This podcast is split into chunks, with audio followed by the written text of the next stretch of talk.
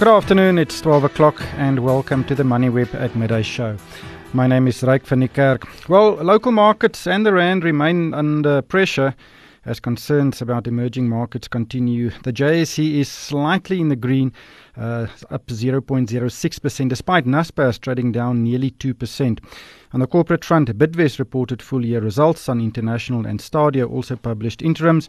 In, and in a, minute, in a minute, I'll speak to Anthony Leeming of Sun International as well as Dr. Chris van der Merwe of Stadio.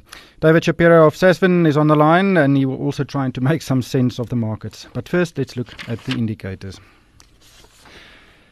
The JSE All Share Index currently trading 0.06% higher at 58,705 points. Resources uh, up half a percent. Industrials trading down 0.7%. Financials up 1%. The gold index also gaining 1.45%. On international markets, the FTSE 100 is trading up three quarters of a percent. The DAX is trading down nearly 0.3%, and the CAC 40 uh, is trading down 0.1%. Earlier in Southeast Asia, the Nikkei dropped 0.6%, Shanghai lost 0.17, while the Hang Seng also uh, lost around 0.7%. Uh, let's look at individual shares that are performing well. Sibanye Gold up 4.8%. Tiger Brands has gained 3.5, 3.15 rather. KAP up 2.7, uh, Kumba Iron Ore also gaining 2.6, Exxaro also 2.5% stronger. On the downside, MTN down another 2.8%, Naspers has lost 1.9, Sasol down 1%, Reinet also down 0.9%. Let's look at the currencies. The rand is trading at 14.82 against the dollar, 19 rand and 9 cents against the pound, and 17 rand 20 against the euro. The euro is trading at $1.16, the pound at $1.28, and Bitcoin at $7,217 or 108,350 Rand. Gold is trading at $1,201, platinum at $787.92, Brent crude also higher, nearly $78 a barrel, while the R186 is currently trading or standing at 9.03%. On the line, David Shapiro from Sasfin. Uh, the US market is closed today. The volume should be thin, but this uh, emerging market story is still hurting us. It is, and you know, the more we talk about it, and the more that the media cover it, uh, the more people are inclined, or traders are going to be inclined to go short of the rand, and the more pressure that will exist. So, until such time as we see a reversal in the dollar, you know, you can expect this kind of trend to continue. So it's worrying, and right, probably what will happen is that you'll start to see uh, a breakup of the so-called um, you know, definition of emerging markets. You'll get those that are stronger and those that are weaker. So um, because I don't think you could put China and uh, South well South Korea is a, developed market, but uh, Indonesia and some of the other markets um, together with Turkey and uh, and Argentina. So I think it's um, you know people are going to start to become a lot more selective about where they go. But in the meantime, the rand comes under enormous pressure because of uh, you know because of stronger dollar and the sell-off in in emerging currencies with Argentina you know leading, yeah, putting up interest rates sixty percent. I mean. Last week we saw a, yeah. Last week we mm. saw an outflow of eight and a half billion rand from the uh, the the JSE as well as the, the mm. bond market, equity and bond market. You know, mm. obviously more than you know several trillion rand is invested in South Africa from foreigners. How significant are these eight ten billion rand weekly outflows? Well, I, I, I think you know it's being uh, uh, it's a zero sum game. So someone's buying them, and that could be local institutions um, buying the bonds. Remember, we're unlike uh, Turkey and unlike Argentina and unlike a lot of other emerging markets. Our debt is rand denominated. We have very little dollar denominated debt, but still uh, we have a number, I think about 40% or might even be more, of the holders of that rand debt um, are foreigners. So they would be inclined to sell. You know, they would be inclined to sell, even though they're not. Uh, we won't find the pressure of a stronger dollar. So that's that's the difference of our market. So we're a lot more secure than maybe some of those other emerging markets. But still, um, the problem comes when we need to raise money.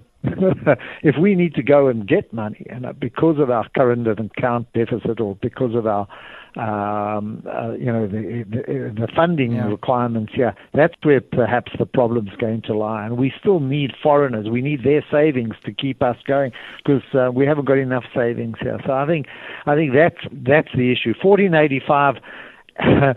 that's you know you're seeing the market up today because it's it's all in resources.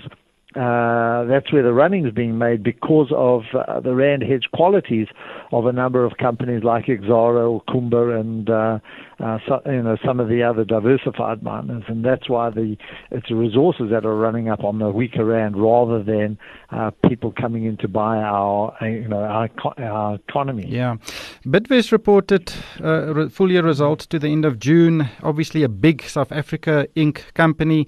Um, revenues up 8.4% to 77 billion rand. Headline earnings uh, nearly 12% higher at 4.1 billion rand. Um, the dividend also 14% higher, and the company invested nearly 4 billion rand in acquisitions in in the year. I think quite solid results, uh, you know, relative to what we've seen from other SA Inc. stocks uh, in recent weeks.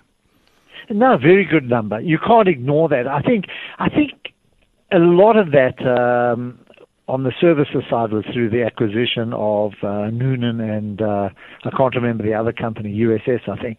And uh, because of that, uh, they've, that business has done very well, and also the freight business has done well. On the other side, if you look at companies here, uh, the electrical side, uh, Brandcorp, and some of the other businesses, um, really under a lot of pressure, and even on their uh, their financial side, I think they lost a contract there.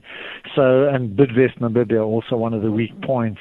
Um, so, so, looking through it, strangely enough, the shares are down, but that was expected. I think it was slightly below where the market was expecting uh, this result to be. But I think it's a very, very solid number in um, in very difficult circumstances, and that that's quality of number one, the businesses, the diverse businesses that they run, and also management. You can't take anything away from there. But um, I think the shares had reacted ahead of this, and uh, it's strange to see them down today on this number.